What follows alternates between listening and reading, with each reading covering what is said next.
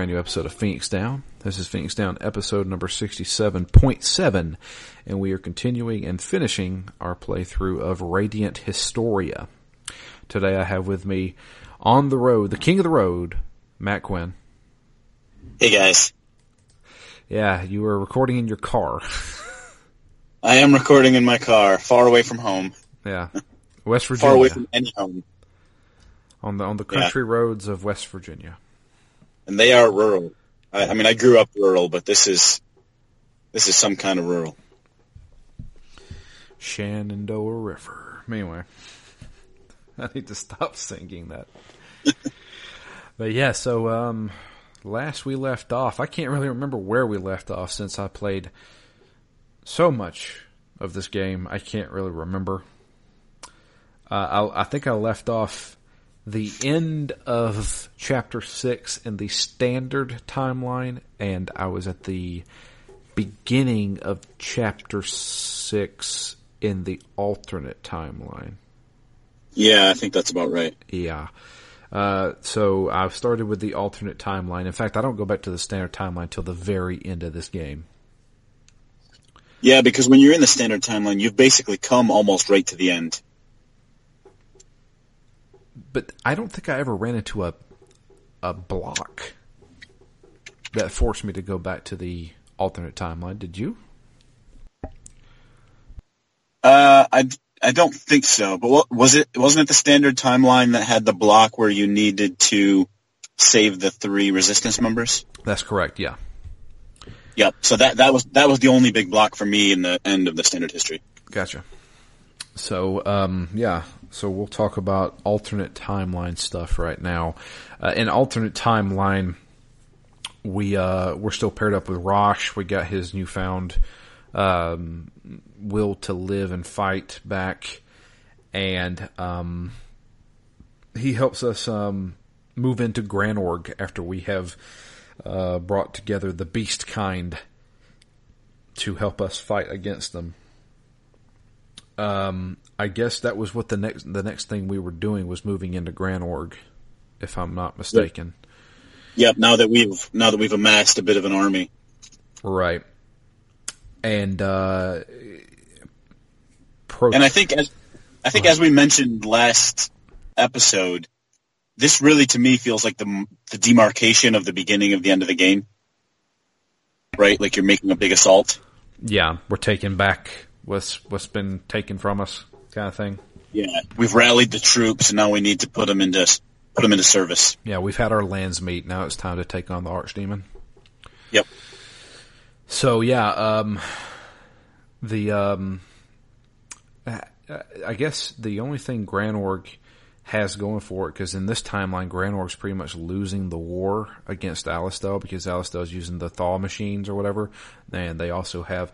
We, we find out they also have the ability to turn people into dust using the power of flux, uh, which is basically the ability to uh, alter time by draining the mana out of all life form. So, um, but yeah, we, we, we go into Granorg, and I think the only really op- opposition that we have is, uh, is it Dias? Is the only one still yep. left? Yep. So Dias's uh, uh, men uh, and a handful of Granorg people are still holding them. Uh, but we, uh, I think, we don't actually fight Dias. We fight his soldiers, like his his bodyguards. Yeah. Yeah, like his elite guard. And then, uh, then Stocke kills him in, in a cutscene. I guess slightly unexpectedly. I, this is the end of the game. Everybody dies. Yeah. In my opinion, that's how it goes. So, um, so Matt, let me ask you this because I'm going to just kind of skim through the fights and say, did you have problem with it? Did you do any grinding since the last time we recorded? Uh, I did a little bit, but only a couple of levels. I even even at the end of the game, I think I was maybe slightly under leveled. So I did just a little bit because it seemed like I was definitely behind, but I, I probably only grinded about three levels. Okay, so let me ask you this: What level were you when you finished the game? Uh, fifty-three. Wow. So I had trouble with some of the last boss fights, and I was I ended at fifty-eight. Yeah, I I know some of the recommendations said you should be 68 or 70, and I was like, I just that would take me, I don't know, five or more, seven, eight hours of just grinding, maybe. I don't know, maybe not that long. Yeah, no, I couldn't do that. No, I I just that last boss fight was kind of like by the skin of my teeth because it. Well, I mean, we'll get into it, but it's because of the the standard JRPG trope of a boss fight that has multiple tiers to it. Yep. Um, not the tears of shed. Yeah. No, these are, these are, I should say, this is not my final form. And then you kill that and you say, that's not my final form either. It's really annoying. Um, but yeah, so I'm just gonna kind of skim through some of the fights. Mainly, for the most part, there is one last quote unquote dungeon of this game well, technically there's two because we still have to go through the underground lab for Hugo. So yep. basically, we take over Granorg. We we kill Dias, and we take over Granorg, and uh, Erica is now Queen Erica because she has taken her rightful place on the throne. No one is. And there's a whole lot of conversations about Flux. Yes, so we get some more information and not a lot of it at this time. Um, so basically, there is a ritual that has to be performed, and it has to be performed by somebody who has the ability to uh, control mana and flux. Most of this happens with the royal family of Granorg. And uh, that's all the information we get at the time. Uh, what is hinted at is that Aht knows what needs to be done, and she knows that she doesn't want Stocke to do it. Yeah, yeah, they give you a lot of little bits and pieces, like almost annoyingly so, where they just throw something in, or uh, a screen fades to black where Erica says, "Does she know?" Yeah. Um, you know, and then other bits and pieces like Teo and Lippti saying, "Oh, Historia was created with the power of flux. Everything is based on the power of flux." Right. But nobody can tell you because they don't want to. They want to leave it for a big reveal at the end for some reason. Yeah. There's no reason not to tell Stocke this stuff. There is no reason why Erica did not tell Stocke this stuff. Yep. So um, now it's now that we have regrouped in Granorg and united them along with the Beast Kind, we now feel that we can take on Alastel and take them back as well. So that's that's the next thing on the list. Uh, we go through uh, the Sand Fortress uh, to uh, get to Alastel. Um, there is a big thing that happens here. Um, a few, a little bit more pieces of information. Um, basically, uh, Erica and Stocke have a conversation, and uh, it's almost hinted at that Stocke may be related to Erica. Yep. And um, Which which we knew he it seems like he has royal blood, so there's some sort of connection was already hinted at. But we hear that a little bit later on when we time travel again. But uh, the big thing that happens here is that we run into that shadowy figure. He appears and brings along some shadows, and we have to fight him. Uh, we fight it. I had a little bit of trouble with this fight. That's when I started grinding after this fight. Um, was this the one with the three shadows? Yeah, it was three shadows. I think one of them was like a tiger or some kind. Oh no, I was thinking of the one. Th- there's one fight. Maybe this is maybe this isn't the one, but there was a fight when you're sitting under the tree That's the one. talking to Erica. yeah, that's the one. yeah, that that's the one that I had some trouble with. That was the one where I was like, okay, I need to grind. Yep. Cause man, that was I I think I died once there, and then had to go back and grind some. I went to the vaulted time. Uh, so yeah, um, we the the shadowy figure disappears, and um, we don't know where he goes, but we're gonna you better get used to that because that shadowy figure is going to constantly disappear throughout the rest of the game. Uh, Aht shows up, and uh, that, that's the, the reason why I had trouble with this fight was because I was forced to use Aht and Erica. Yeah, two of my weakest characters that I have not leveled and also have no equipment for. Yeah, that was the biggest issue. Um, so I decided to, you know, go back and grind some more. Yeah, I did just a little bit of grinding here, but more than that, I went and bought a lot of equipment for them, which I think probably did even more than the grinding did. But they, they probably only went up about two levels, but they also got maxed out with the best weapons and armor. So second round, they were quite a bit stronger. All right, so here's the deal. Uh, it's not that big of a deal, but it's a small pet peeve for me, especially in role playing games. When I level up, I want to see a screen that shows every single stat that went up and how much it went up by.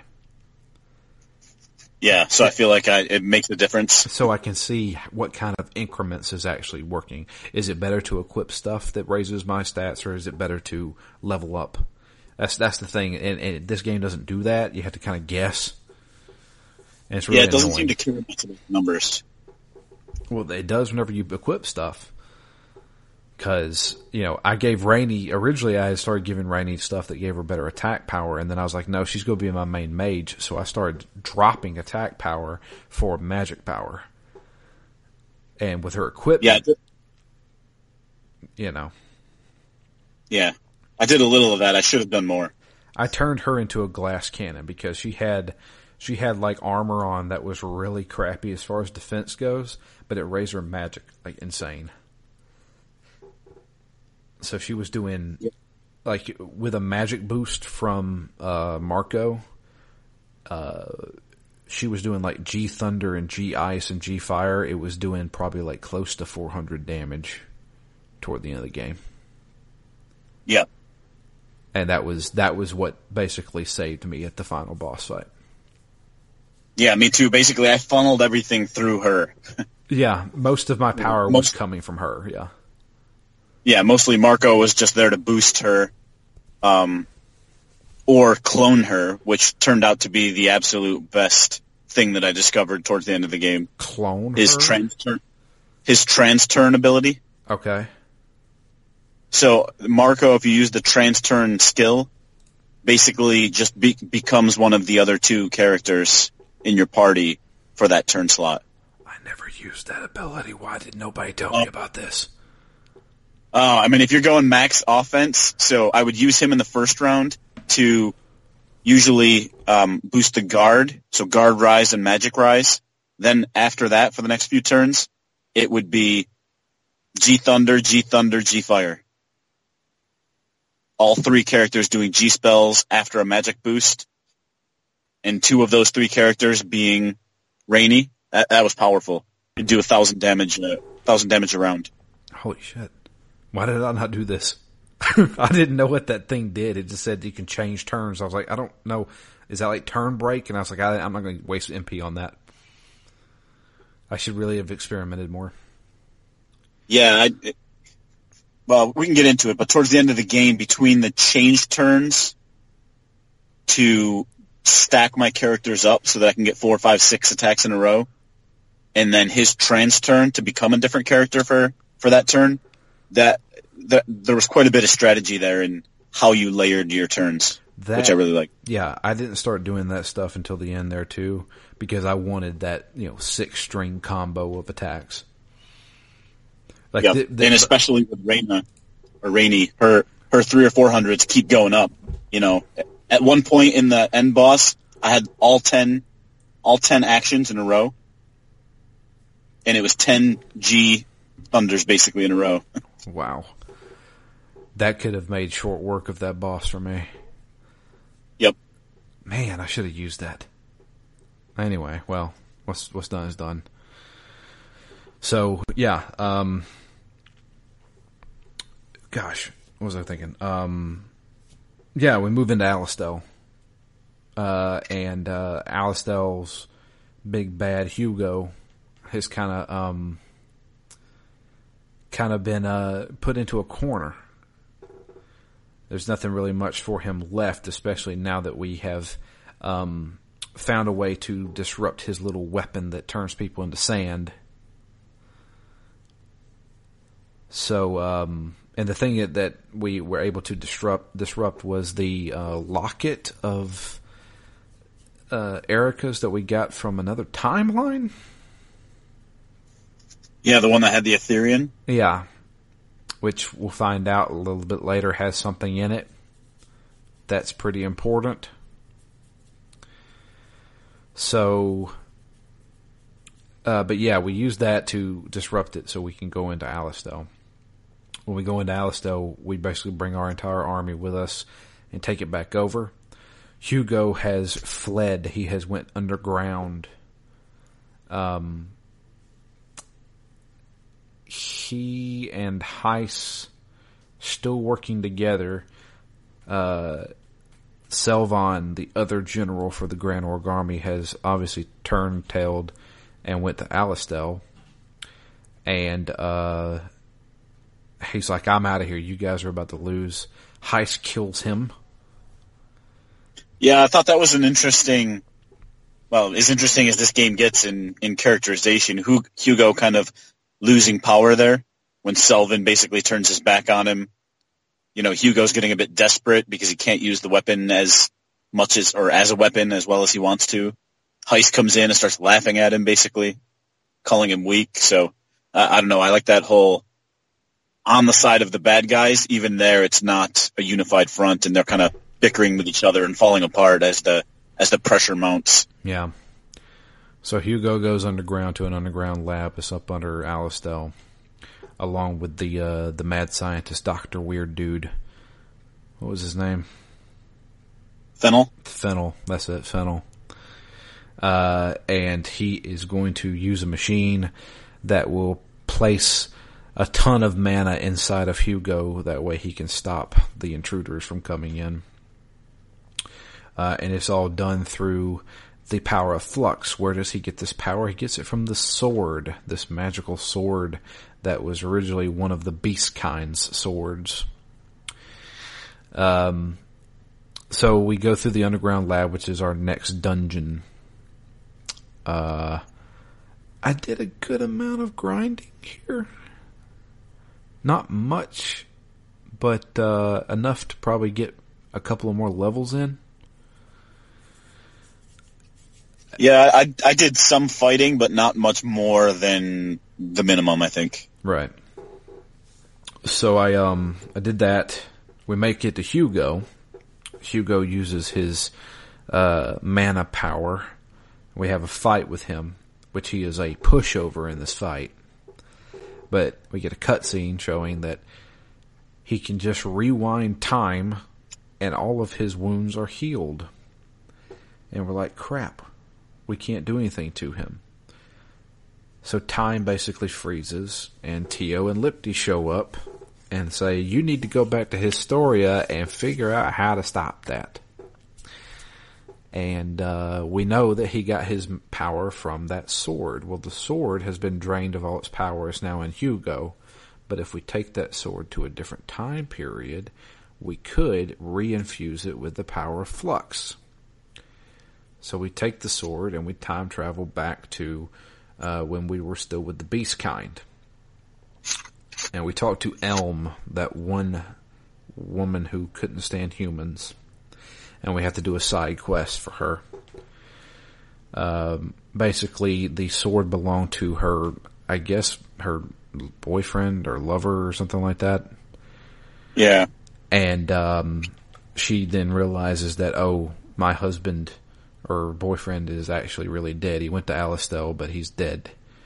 And she's like, well, I can help you with this. I can reinfuse this with flux, and you can use it. And we get possibly the best sword in the game for for Stocke because only Stocke can use it because he still has the power of flux inside of him. Now that we have that sword, we can go back and fight Hugo. Did you have any problem with this fight? No, I. So before we got here, I think when we were in Granorg was when I made a really big investment in gear. So I also realized throughout this whole game, I've just been buying new stuff and equipping it and not selling off the old stuff.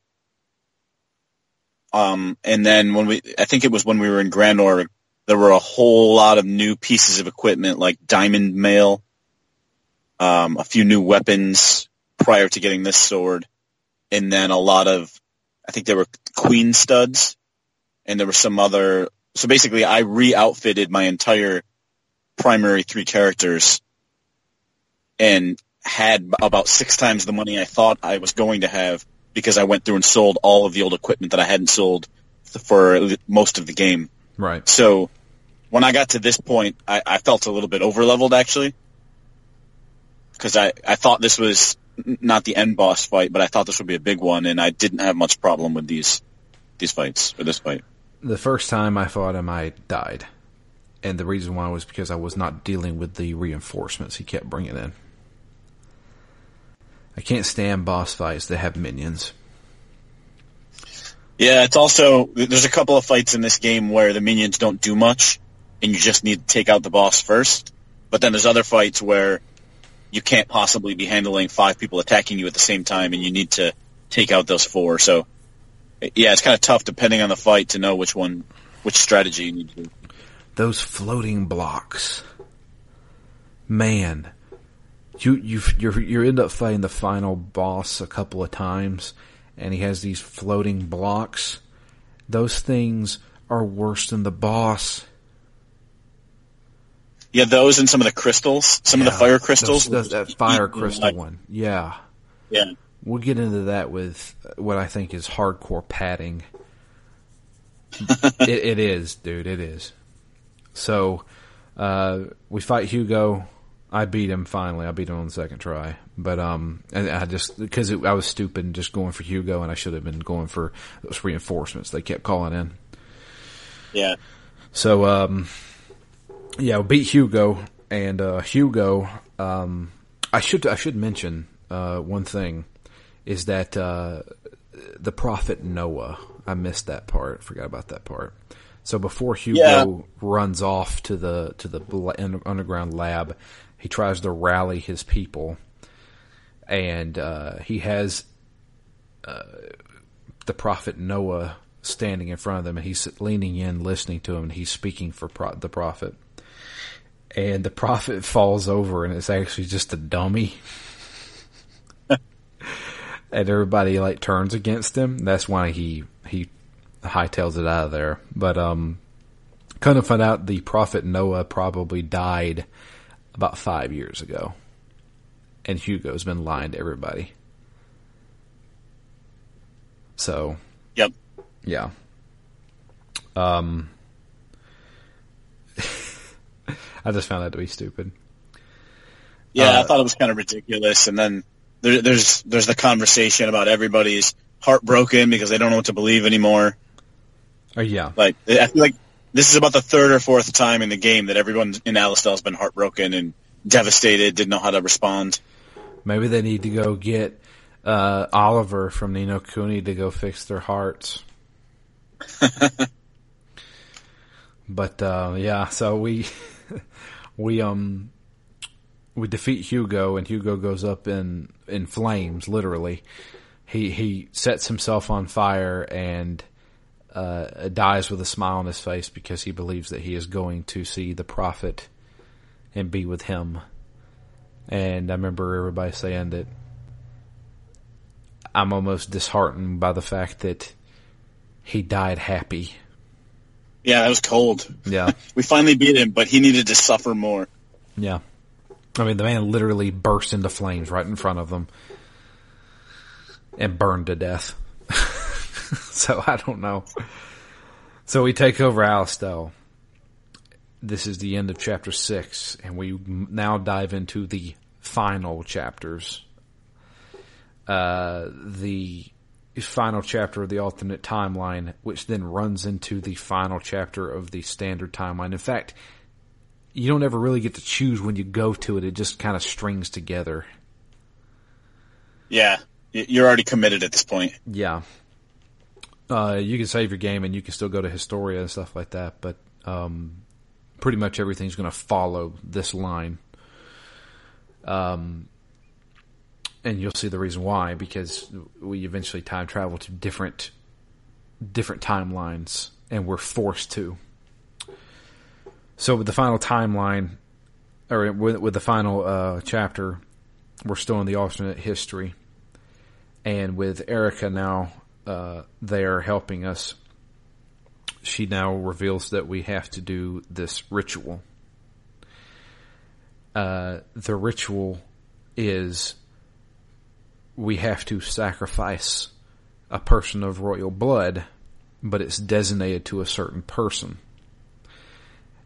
Erica realizes that Stocke has the ability to use the White Chronicle, which is the book he's been using to travel through time.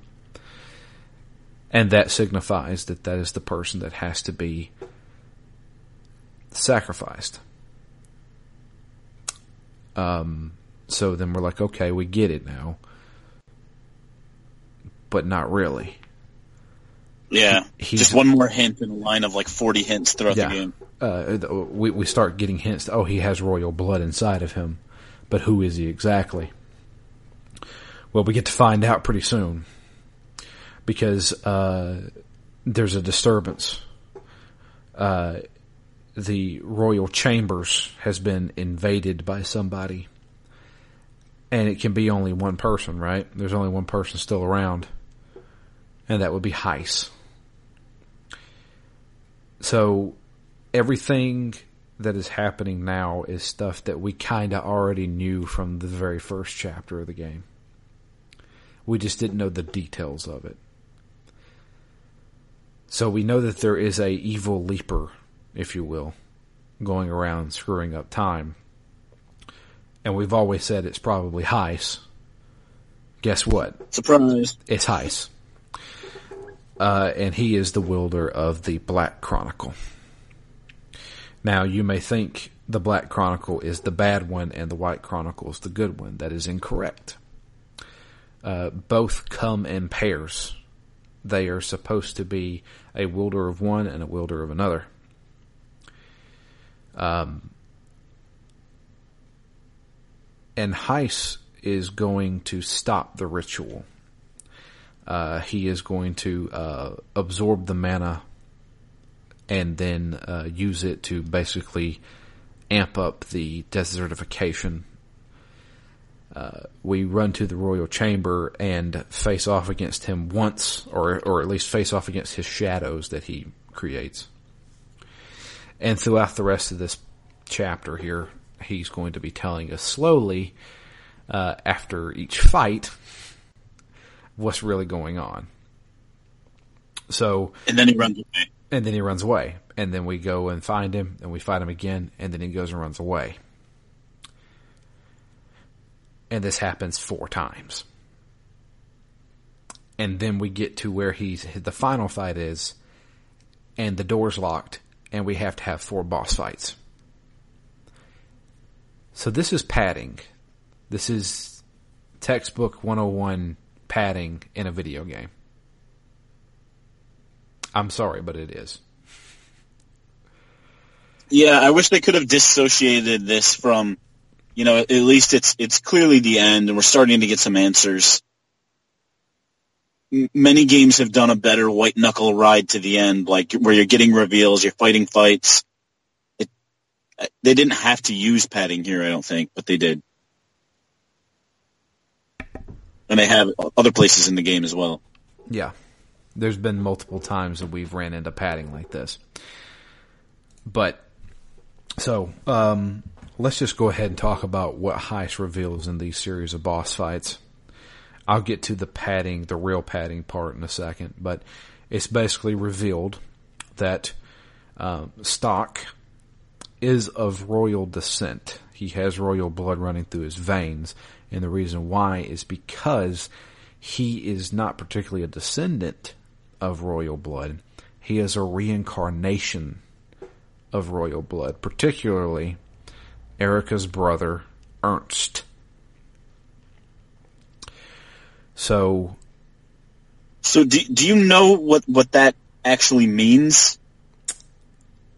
Was there a, because they- it's basically half of her soul, but they never, uh, not that they necessarily should have, but my, my big question here was, where did the body come from? If it was half of her soul put into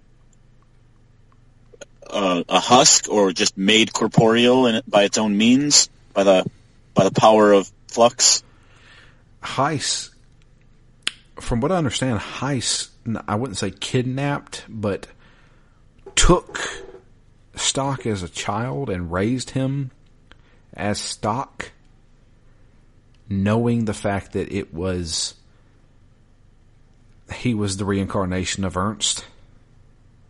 But wouldn't he have been the same age roughly as Erica? He wouldn't have been a baby, would he? I don't know. Like, did he live fifteen or twenty years and then half of his soul got turned into a baby? Like, I, I, I just I don't really understand the timeline of, I guess, when Heiss took him and gave him his new identity. Yeah. Or also where the body came from that he now inhabits. Okay. Well, let me um let me bring up the Wikipedia page for a Radiant Historia and read about the plot.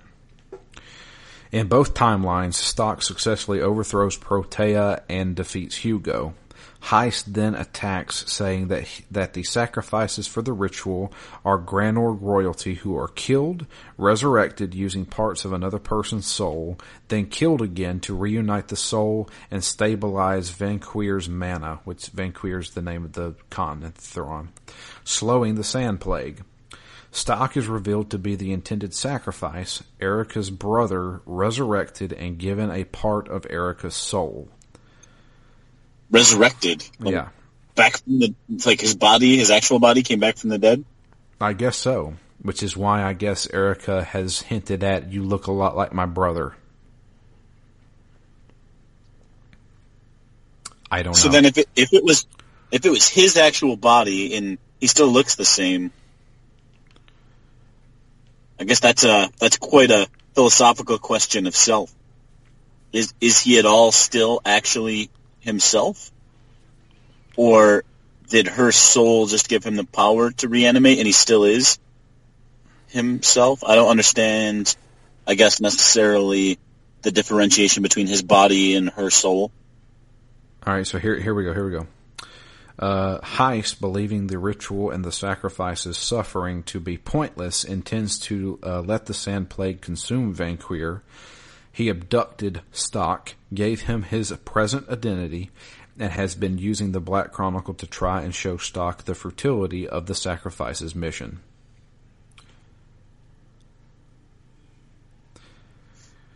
Okay, from Heiss and Teo and Lippti, Stocke learns that the Sand Plague was caused by a runaway spell intended to stabilize the world's mana and ensure the prosperity of the ancient empire. The empire's surviving royalty created the Black and White Chronicles to facilitate the ritual, allowing the sacrifice to see hope in the future while the caster meditated on the past.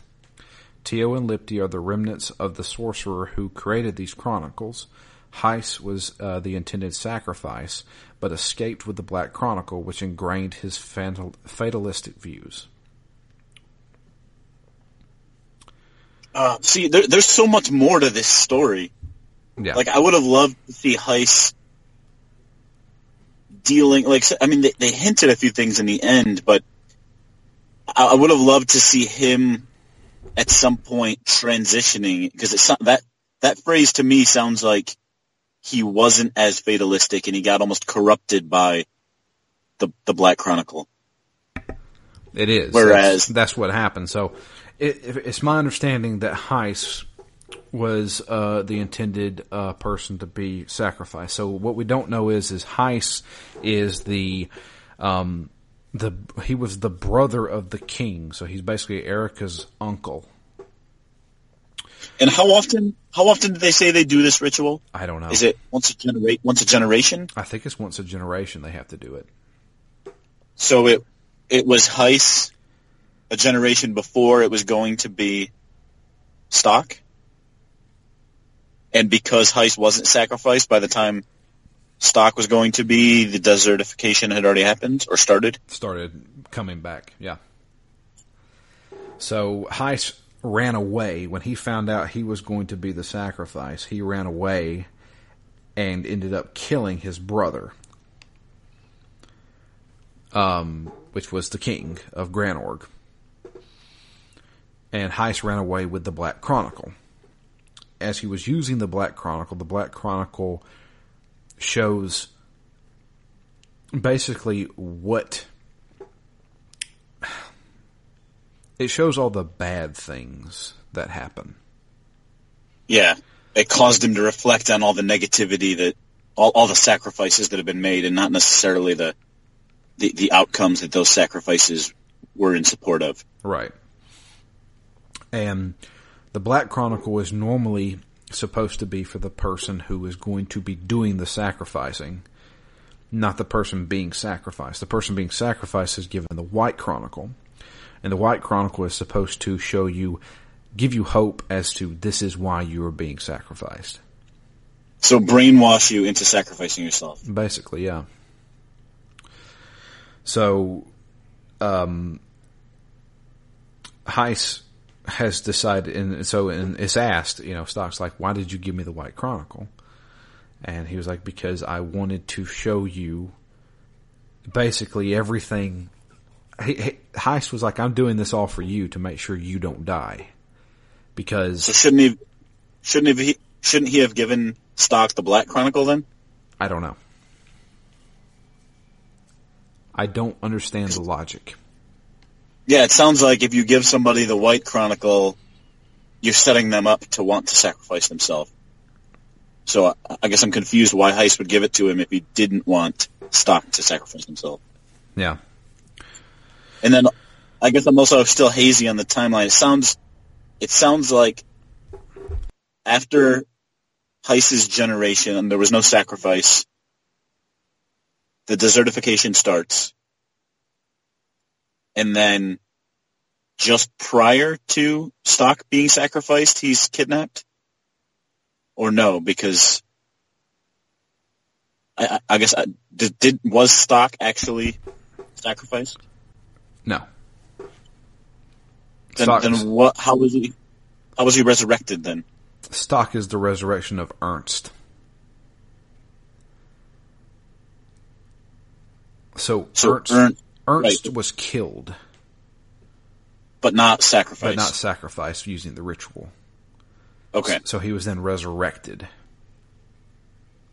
So he's And, he's and then abducted. and then abducted. Yeah. So um, basically, um, what we're getting at is Heiss wants the desertification to happen because he says this entire thing is completely useless. Why do we want to save this? Let nature run its course. Yeah.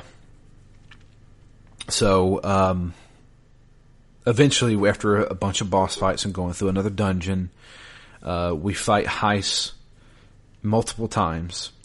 He then begins leaping through time, which then leaks into the standard timeline. Because he runs away, and after we beat him, he says, "Okay, I'll end this before before you and Erica ever even met. And that's when we go to the standard timeline and we save Erica from Heiss, who has now leaped into the past and is trying to kill her there. Uh, and then he leaps again after we fight him again. Yeah, and I like how Heiss blames Erica, saying, "You're you're using him. You're basically trying to get him to sacrifice himself. Basically, trying to play her as a bad guy." Yeah.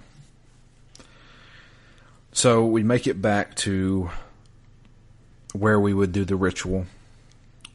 We have another boss fight. Uh, I should mention that all these boss fights, while posed a bit of a uh, issue, I had st- stored up enough mana crystals to where every time I was at a save point, I could just restore everything. Yeah, I, I only started. I hadn't used them throughout the entire game, ma- mainly because it was so expensive to purchase them. So there's always that little hooded guy that was trying to sell me crystals, probably stolen, but for ridiculous prices. So uh, I just kept saving them up and never used them. Uh, but then at the end of the game here, I'm like, I, I need to keep all of my best items to use in battles, so I'm just going to use these Yeah. these shards and shards in between battles at save points. So there was two items that became the most useful items. Uh, the one that heals your entire party for 300 hit points. I can't Yep. remember what I can't remember what this called. It's like a healing seed or something like that, or a healing branch. I can't remember. Well, the the meta branch, I think, is the one that that heals the whole team for a thousand. Right. Well, I only ever had one of those, so I never actually ended up using it in the game. I had I had one of those and I used it on the final one. Um, I had the one that was right below it. I had Yeah, yeah, I used those of quite a bit. Yeah, I Yep. used that, and the other one, and the unsung friggin' hero of this entire thing is Might Herbs. Really, I thought you were gonna say, um, the the teas, like the celestial teas that give you that, like there was essentially the equivalent where it would give the entire party two hundred or one, I think one hundred or two hundred MP. I needed that all the time because Raynie for me, you know, four turns in was out of out of mana. Yeah, I, I used those a good amount too, but the Might Herb made Stocke actually useful. Really, I never I never did that because I was always using his G Fire once I got it. Nah, he, he's not he's not the magic user in my team. He is the the warrior. So I gave I'd, I'd make uh, Marco use a might herb on him, and have him do uh, either power wave or double slash, and he was easily doing close to 200 damage each time. So I was able to do some double slashes with some G fires or with uh, with Raynie, and they were they were melting dudes. Yeah, I guess I, for me, the one thing that swayed me to keep him using magic was the fact that Marco had magic rise, so it would boost magic for all three of them. And because of that, I was using G fires with Stocke and then G thunders with Raynie. Because I didn't, I didn't want to have to use, like, take two turns to boost both of them. Right. Well, Marco was doing nothing else. He would rarely heal because I was just like un- unloading damage on guys pretty much. So I just, yeah, I had him using Might Herb and that made Stocke actually useful in a fight. Oh, nice. So, um, yeah, we make it back to where we're going to have the ritual.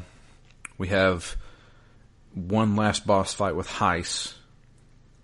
When we beat him, he then turns into a monstrosity. He basically leaps to Historia and pulls us in as well. He then melds with Historia itself, so he looks like a monster made of buildings and staircases. Yeah, I was gonna say like Akira, a little Yeah. bit, just like a conglomeration of stuff. Yeah, he looks like that, or he looks like you remember Persona Three. Uh, what was the name of the the tower that you were constantly climbing in Persona Three? The tar is it the Tartarus? Yeah, Tartarus. Yeah, Tartarus. It looks like that.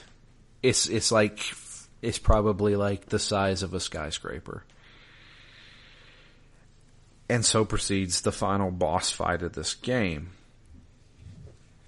Uh, yeah, which really I I don't think there was time to heal between the two, so it was really almost four forms. Yeah, it was technically four forms. Another trope that I can't stand in JRPGs is a boss fight that has multiple forms.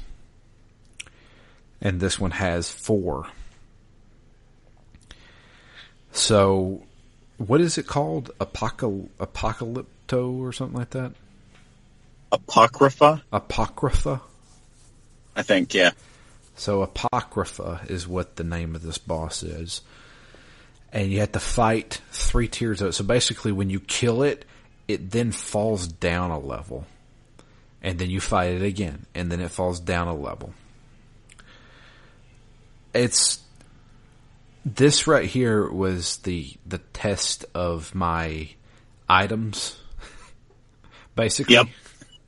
Please don't say you've wasted all your good items because you need them. yeah, that that was basically what it was. I somehow did all four of these boss fights without losing. But at the end, Marco was dead. Ray, of course he was.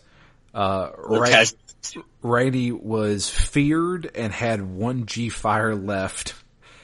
And Stocke was, he still had plenty of MP. but I was able to to beat him. Uh, when he when we beat him, uh, Heiss basically dissipates into nothing. Um, and that I mean, it, I mean, what what what else is there? We go we go through with the ritual to stop the desertification. Yep. yep.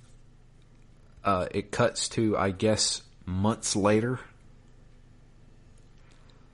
And it shows everybody, you know, standard JRPG stuff of what's everybody up to these days. Uh, and everybody's talking about how Stocke, you, you know, you're such a, you were such a great guy and can't wait to see you again. Uh, they're all at these grave sites. Uh, it's Rosch and, um, Sonja are at a grave site and Sonja mentions that you didn't give a gravestone to Stocke. He's like, well, that's because uh, he'll be back again. And as Rosch is walking away from the uh, graveyard, uh, he turns and looks and thinks he sees Stocke running up. And uh, there's a flash of light real quick. And a bunch of Alistel soldiers along with Keel shows up. Back from the dead. And he was like, yeah, he's like, what happened to you guys? I thought you guys were dead. He's like, nah, man. He's like, it's been a long time. We finally got back to you. But there was some guy, I can't remember what his name was. He saved us, came out of nowhere and saved us. He wore red. And I was like, ah, so from beyond the grave, Stocke went back and made sure Keel came home safe. What and, a guy Stocke is. Yeah. And it fades to black, and we see Teo and Lippti there, and they're talking to us. I guess they're talking to Stocke, but it looks like they're talking to the, the player, saying, Good job. But you know, you could probably see something else if you keep playing. And that's when I realized this game has a quote unquote true ending. And that was about five hours ago, and I did not want to play any more of this game. Ringing endorsement. So I'm not going to say that I disliked this game, but I was just, I've put like 36 hours into it. I just want to be done with it. So here's what I will tell you. Matt, are you going to do the true ending of this game? No. Okay. I would do I would do a sequel to this game, but I, I, I feel like I've already saved the world. I, I feel a pretty good sense of completion here. Unless you tell me that the, that the true ending is life changing, I don't think I'm going to see it other than maybe on YouTube. Okay. So I YouTubed the ending to the original Radiant Historia. The original ending requires that you complete. It's not all side quests. There are about six side quests that you must complete in order to get the true ending. Here's what happens in the true ending. When you beat Heiss, Heiss sees the resolve in Stocke and realizes that Stocke is right and that a sacrifice should be made to save the world. Heiss then decides, sacrifice me. So Heiss chooses to become the sacrifice. He sacrifices himself and Stocke is allowed to live. Oh. So that is okay. the that is the true ending to Radiant Historia. Now, there is a third ending in the perfect chronology version. The truest ending. The truest of true endings. I have not seen this one. I I have I have it here on the Wikipedia. The expanded storyline of the Perfect Chronology version has Stocke interacting with a woman named Nemesia aboard a ship exiting outside, existing outside of time, collecting artifacts. Stocke helps Neset and Nemesia bring together a third magical book dubbed the Red Chronicle, with the aim of stopping the desertification. Once all the artifacts are retrieved, Stocke journeys to before Heiss's sacrifice and persuades him to lend the power of the Black Chronicle. Stocke reunites with the group and Nemesia. Nemesia reveals that the desertification was actually caused by a mana-consuming entity dubbed the Singularity, created by the Empire's experiments when creating the Chronicles. Using the three Chronicles' combined powers, the party destroys the Singularity, who is revealed to be Nemesia's fiance, Rodin, negating the need for a sacrifice. Nemesia chooses to stay with her fiance outside of time. In their own world, the characters settle down to a normal life, with Stocke and Heiss parting as friends. Nemesia and Rodin are ultimately brought into the real world by Stocke using a newly generated artifact from the Red Chronicle called the Red Seed and everybody lives happily ever after. I added that last part. so, does that as the cause change what was in the original description of the cause? It sounded like they were trying to stabilize the flux or stabilize the the mana. Yes, that and that that yeah, that game the the perfect chronology version retcons that part of the of the story.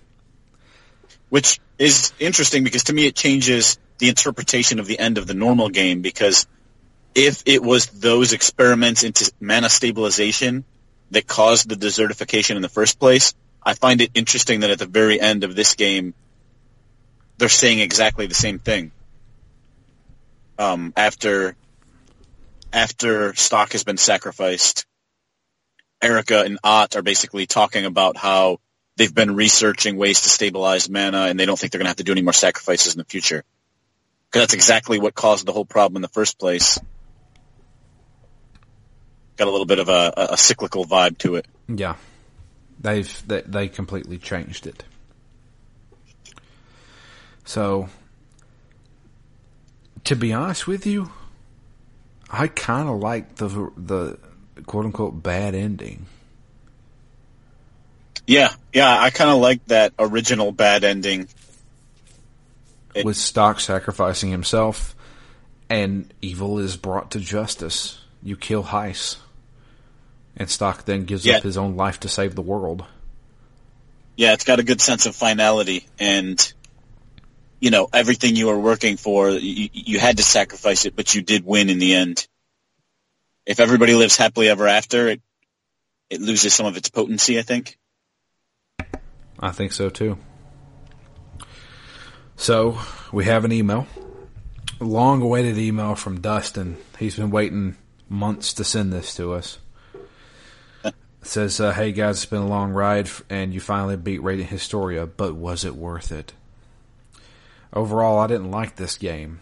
I thought the battle system was fun, but I never died that much. The story didn't get interesting until chapter 4, but once you kind of knew what was going on, the ending had no surprise. Most of the characters I didn't care for, and I only used Randy and Marco since their levels would carry over between timelines, and since you always had access to them, it was pointless to level up the other party members. Time travel was not very interesting at all. Just you just follow one timeline until you hit a roadblock and then switch and vice versa.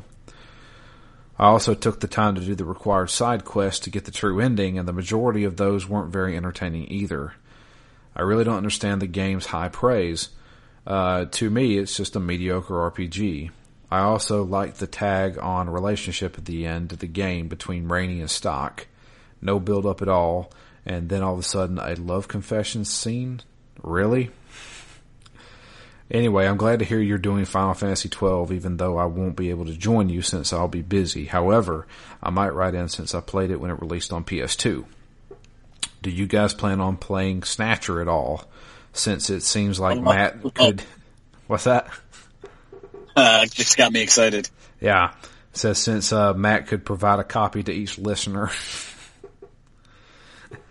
I know you guys plan on doing Red Dead 2 uh, this year, and I'll probably skip out on that as well since I don't feel the need to replay it. But maybe after those two games, uh, if there's time for another game, you should do an old school RPG like Lufia or Lunar or Legend of Dragoon or something like that. Yep. I'd uh, give two thumbs up to any of, any of those choices. Yeah.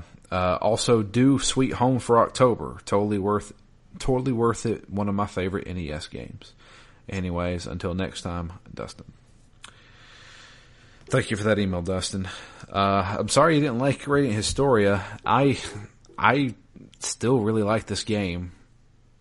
Um, I I would agree. I like this game, but I would also agree with almost every point that he made in the email. Yeah, it's um, it, it has a lot of plot holes and it has a lot of, I, I guess, just issues. I had an issue with the padding. There was at least, I'd say there's at least five hours of padding in this game, and it's not fun. Yeah.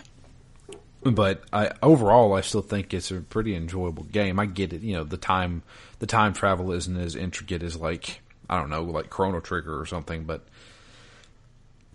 I always thought it was kind of interesting. Yeah, I think it's more interesting in concept though than in execution. Like I don't think you do much interesting with the time travel. Yeah. And I would almost rather they were m- more different from each other and yeah, I, I, don't know. To me, everything in, about this game came to a head at the end, which uh, maybe that's true of most games.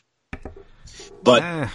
like, like when it comes to like the things I liked were best at the end. Like I, I, I enjoyed the combat throughout the game, but I didn't really feel like it was important until the end of the game. Hmm. So like going going back to that very end boss, the first time I fought those three forms, it was weird because I, I beat the first form knowing that there were three. I beat the first one. I'm like, okay, that wasn't too bad. I, you know, he does hit hard, but you know, I, I think I'm ready for this. And then I get into the second form and I, and I'm, I'm starting to chip away at him. Maybe he's about a quarter of the way down on his life bar. And then he puts all three of my party members to sleep. And, uh, I didn't take another turn. And then the next turn, he turned one of my guys to stone. And then the next turn after that, he turned another guy to stone. And then the next turn after that, my third guy got turned to stone, and I got a game over. That so, is that it, is when you start using equipment that prevents that stuff. Yeah, so that, that that's the thing though. I, I I couldn't tell how hard it was because he didn't really do that much damage to me in that second form but I still lost miserably. I had no chance. Right. So I went back through and I picked up nine skydrops. I, I, I went back to the one point in the game where you can get resistance plus two to everything, and I was going to load my characters up. Then I went back to the end boss again. I never equipped them, and then I just I started playing with the combat system more, and I saved up my turn break so that I could take all ten of those turns in a row. I think in that second form he only hit me once, and then I did ten G spells and wiped him out in one one turn, one really long turn. So like, I feel like there weren't enough. They they didn't do enough to like challenge the system. So, for example, I thought it was cool that the very first form of Heiss, you can only damage him by pushing a shadow on top of him, and then attacking both at the same time. Because that's something we've been doing since the very beginning of the game, but you've never really had to do it. I wish there were more of those instances where they they played with the combat system to make you think a little bit differently. That would have been a really big plus to this game. I like the combat, but I don't know that they did quite enough with it. I also really like the ending themes of Heiss and Stocke in how they're connected. They're kind of intertwined in their history and in their their roles. But all of that comes out right at the end. I wish more of the game had been parallels between the two. Like for I don't know, for example, like if there's two timelines, what if in one of them you're playing Heiss's Sacrifice and one of them you're playing Stocke Sacrifice and then they come together in the end somehow? I don't know. I wish they would have played up that duality of those characters. Yeah, that would have been kind of cool. Because the end of the game to me seems like it's all about those two characters and their relationship and their understanding of each other's motives. But that's not what the rest of the game was about, really. So it, it just doesn't seem quite as cohesive as it could have. Yeah. So I don't know. That was like the things I really liked all came out at the end, but they, they couple that with the padding, and I felt like it took a long time to get to where I really enjoyed the things I did like about this game. Yeah. Eh, I don't know. Overall, I still enjoyed it, but there was some issues with it. Yeah, uh, I, I would say I still enjoyed it. I kind of wish, going all the way back to that first episode, that I had played the perfect chronology version. Yeah. Both for the extra content, but also for the, you know, the anime cutscenes and the voice acting, and I, I do think that stuff stuff would have helped me immerse a little bit more into that world because it did feel a little bit flat. Um, and some of that's some of that might be the extra bells and whistles that weren't there some of that might have been that the characters were pretty one dimensional. Yeah. Um, but you know, not not real big knocks. I think. I, if I know this was heavily recommended and I by you, and that's why I picked it up, and I did really enjoy the game.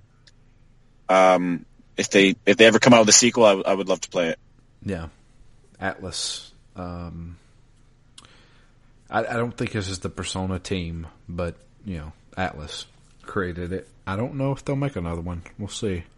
I guess it was really. I think they were testing the waters with the perfect chronology version. So, Have you heard anything about how it's done? No, I'm not entirely sure. Um, I could probably look it up here and see how how well it sold.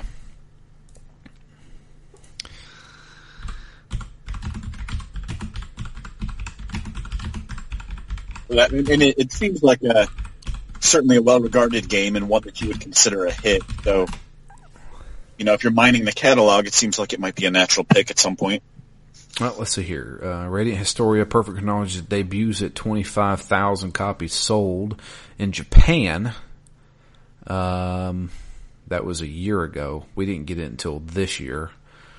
Uh, this week in sales. Eh, everything's Let me take a look on their Wikipedia page.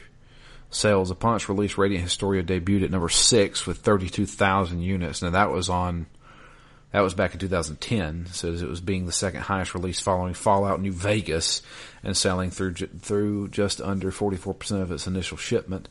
By the end of the year, the game had sold 56,000 units upon North release. Uh, North American debut, the game reached the top of Nintendo's DS charts. The following month, the game dropped at number three. Perfect Chronology debuted at number one, selling 21,000 uh, units and pushing Nintendo Switch exclusive ARMS 2 to number two for, after two weeks of the top charts. So there you go. Accolades, uh, the in, IGN's Best 2011 Awards uh, nominated as the Best 3DS and DS Story. Nintendo Life gave it honorable mention for the Game of the Year. RPG Fan gave it the Best Traditional RPG Award, tied with Legends of Heroes Trails in the Sky. Uh, Game Informer gave it the Best Old School Homage Award, and the AV Club chose it as the, uh, or Samantha Nelson from the AV Club chose it as her staff pick for Game of the Year. RPG Gamer chose the game as third place of the RPG of the Year award in 2010. So, I don't know about the Perfect Chronology version. I don't know if it sold very well or not. I would say it did alright. Yeah, um, I would I would still certainly check out a sequel if it ever comes. Yeah. I would too maybe expand on it a little bit. Yeah. Anyway, well, thank you for the email, Dustin. And uh, if you guys want to send us any other emails, it is drew at ztgd.com. Uh, you can also uh, tweet to us. I am at DML Fury. Matt is at REMGS, and the podcast itself is at ZTGD Phoenix Down. Our next game is the first Final Fantasy game we have done on this show, which is titled for an item that is in a Final Fantasy game. We're doing Final Fantasy twelve. The I, I, guess both of us are playing the Zodiac Age version. Yep.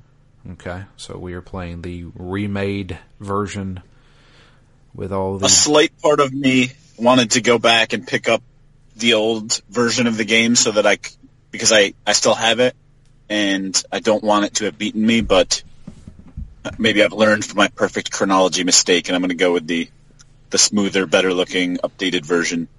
I have heard that the best thing about the Zodiac Age is the fact that there is a fast forward button. I have heard that that saves so much time because apparently you do a lot of running around in this game. Yeah, you do. I have a lot of deserts. I have post desertification. Yeah, I have no idea what to expect from this game. I have, I have seen probably ten screenshots of this game. I have never seen this game in action.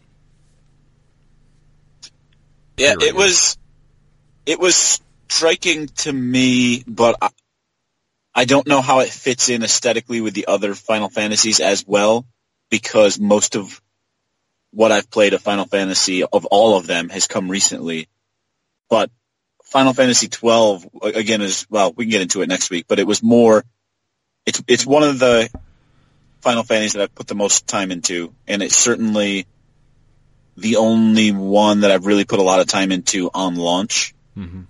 So it, it, it was new and it was big when it came out for me because it was the one I was like, at that time I said, all right, this is going to be the first Final Fantasy that I beat. Uh, certainly I didn't, but now I'm going to say the same thing about same game years later. Well, there you go. I've, like, they, ah, God, sorry. I have, uh, but yeah, I have, I know absolutely nothing of this game. I have it, it, well, we'll get into it next week when we get our into our history of the game. But uh, that's it for us. I appreciate everybody listening, and thanks for sticking with us through Radiant Historia. I know it's been two months. It took us that long to beat this game, but a lot of things happened in those two months. but uh, yeah, that's it for us. I appreciate everybody listening. Until next time, I'm Drew. And I'm Matt. And we're out here. You guys have a great week, and we'll be back next week with the beginning of Final Fantasy 12.